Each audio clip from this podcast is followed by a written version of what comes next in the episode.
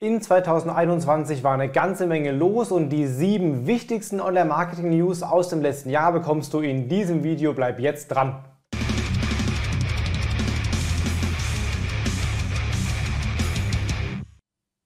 Hi, mein Name ist Felix Beilharz. Willkommen zu 7x7x7, den Online-Marketing News. Eigentlich immer mit den sieben wichtigsten News der letzten sieben Tage, aber jetzt zur Jahresabschlussfeier ähm, oder zur Neujahrsfeier besser gesagt, die sieben wichtigsten News aus dem gesamten Jahr 2021 in den nächsten ungefähr sieben Minuten. Wenn du das regelmäßig sehen willst, immer die aktuellsten News auf dem Schirm haben willst aus dem Online-Marketing, lass gerne jetzt ein Abo da oder lass ein Like da, lass einen Kommentar da, um immer auf die neuesten News hingewiesen zu werden.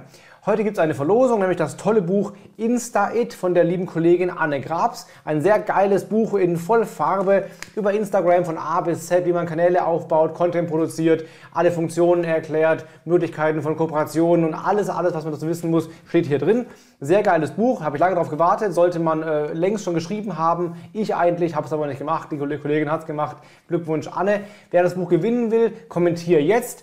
Was für dich die wichtigste News des letzten Jahres aus dem Online-Marketing war? Was war deine wichtigste Innovation, deine wichtigsten Neuerungen aus dem Online-Marketing? Und mit ein bisschen Glück kannst du nächste Woche dann dieses Buch gewinnen. Unter allen Kommentaren verlose ich dieses Exemplar.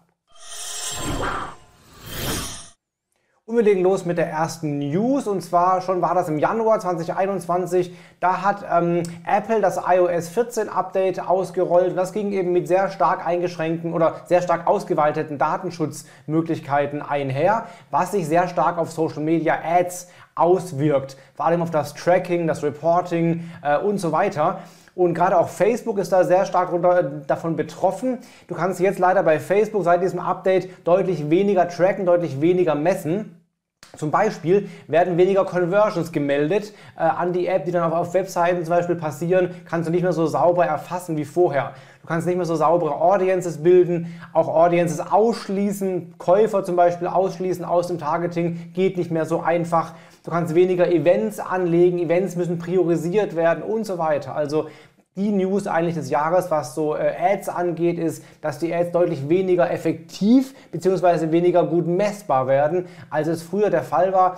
Leider gleich die erste News des Jahres nicht so wahnsinnig erfreulich. Eine sehr viel erfreulichere News kam äh, über den Sommer bis Oktober und zwar hat ja LinkedIn den Linksticker für alle ausgerollt. Ist so ein bisschen meine wichtigste News äh, gewesen des Jahres oder eine der News des Jahres, die ich am wichtigsten fand. Ähm, erst hat äh, Instagram angefangen und hat den Linksticker eingeführt und den Swipe-Up, äh, die, die Funktion des Hochswipens abgeschafft. Seitdem gibt es eben den Linksticker. Auch damals nur für die mit blauem Haken oder 10.000 Followern. Und das kam dann im Oktober, dass dann der Linksticker für alle eingeführt wurde. Da gab es früher schon AB-Tests zu, dann für alle ausgerollt. Jetzt kann man mittlerweile sogar den Linksticker Text ändern, also eine schöne Möglichkeit aus den Stories heraus wirklich auch Traffic zu generieren. Die SEO-News des Jahres war wahrscheinlich das Google Page Experience Update. Das ging, glaube ich, im Juni irgendwann los und wurde bis September dann nach und nach ausgerollt. Dazu sind sieben Faktoren, die wichtig sind. Vier davon gab es schon länger, drei sind jetzt neu. Die bisherigen waren A, ist deine Seite mobile-friendly? Wenn ja, Haken dran. Safe Browsing heißt, ist deine Webseite gehackt oder stellt sie irgendwie ein Sicherheitsrisiko für die Besucher und Besucherinnen dar? Ist sie SSL verschlüsselt und gibt es keine störende Werbung, die sich über den Content legt. In der SEO-Google-Fachsprache No Intrusive Interstitials. Die Faktoren gab es früher auch schon. Neu letztes Jahr waren eben die drei neuen, die Core Web Vitals. Das ist zum einen der Largest Contentful Paint, also die gefühlte Ladezeit einer Seite. Dann der First Input Delay, wenn du was anklickst, wie lange dauert es, bis was passiert. Und drittens der Cumulative Layout Shift, also wie stabil lädt die Seite bzw. wie stark verschiebt sie sich beim Laden. Das waren neue Faktoren, die jetzt eben auch Ranking relevant sind. Die kamen eben, wie gesagt, äh, seit, seit Juni, Juli, äh, August, September und wirken sich jetzt eben aufs Ranking aus. Momentan nur am Smartphone, ab nächstes Jahr wohl auch äh, am Desktop. Die letzten Jahre waren eigentlich die Jahre der Stories. Fast alle Kanäle haben Stories immer mehr eingeführt. Letztes Jahr, 2021, gab es ein bisschen auch einen gegenläufigen Trend, beziehungsweise einen Trend in beide Richtungen. Manche Kanäle haben Stories neu eingeführt. Zum Beispiel Pinterest hat, äh, ich glaube im Februar 2021 die Idea Pins eingeführt, was eigentlich auch ein Story-Format ist. Äh, äh, Spotify hat zum Beispiel noch Ende 2019 auch noch ähm, Stories eingeführt oder äh, Ende 2020 so. Und Xing hat jetzt im Oktober, November 2021 auch ein eigenes Story-Format eingeführt. Also Stories kommen nach und äh, immer, immer, noch mehr äh, in die Kanäle rein. Aber auch einen Gegentrend gibt es. Manche führen die Stories bereits wieder aus und nicht ein. Zum Beispiel hat äh, Twitter seine Fleets, seine Story-Format Fleets nach nur, glaube ich, neun Monaten wieder abgeschafft und wieder eingestellt. Hat offenbar nicht gut funktioniert. Auch LinkedIn hat nach weniger als einem Jahr die LinkedIn Stories wieder deaktiviert. Also Stories können wohl funktionieren, aber eben offensichtlich nicht auf allen Kanälen. Instagram hat uns deutlich mehr Möglichkeiten geschaffen als vorher, vor allem was das Content Posten angeht.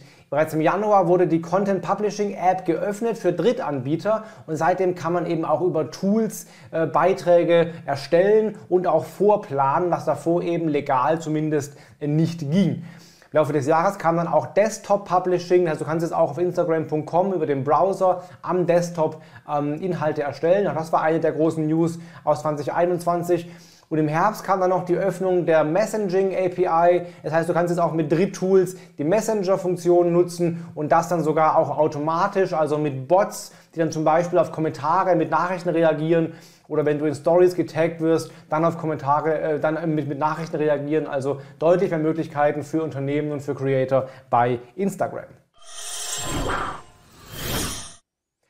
Eines der großen Trendthemen des Jahres, wobei nicht wissen, wie das weitergehen wird, ist eben das Thema Audio gewesen in 2021.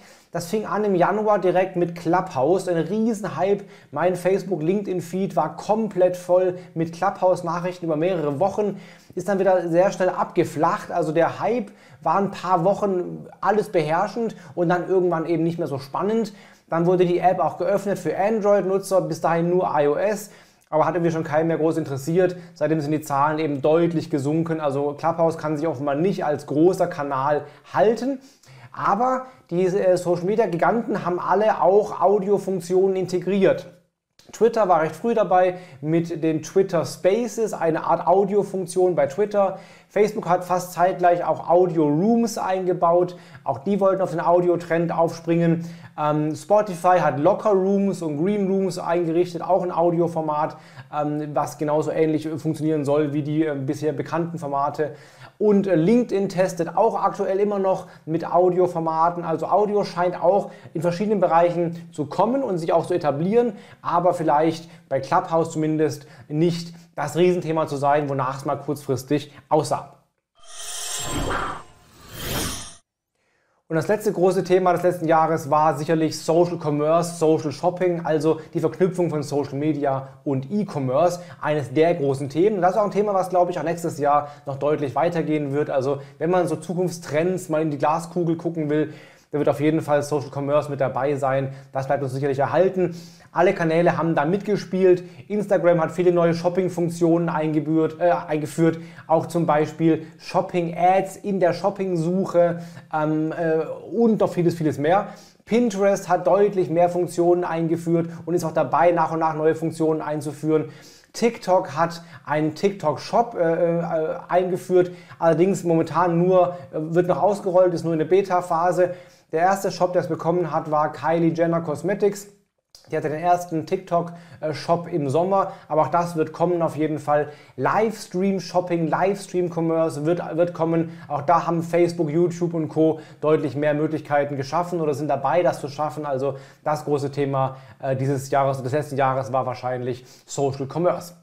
Das waren sieben, vielleicht sogar die sieben wichtigsten News des letzten Jahres.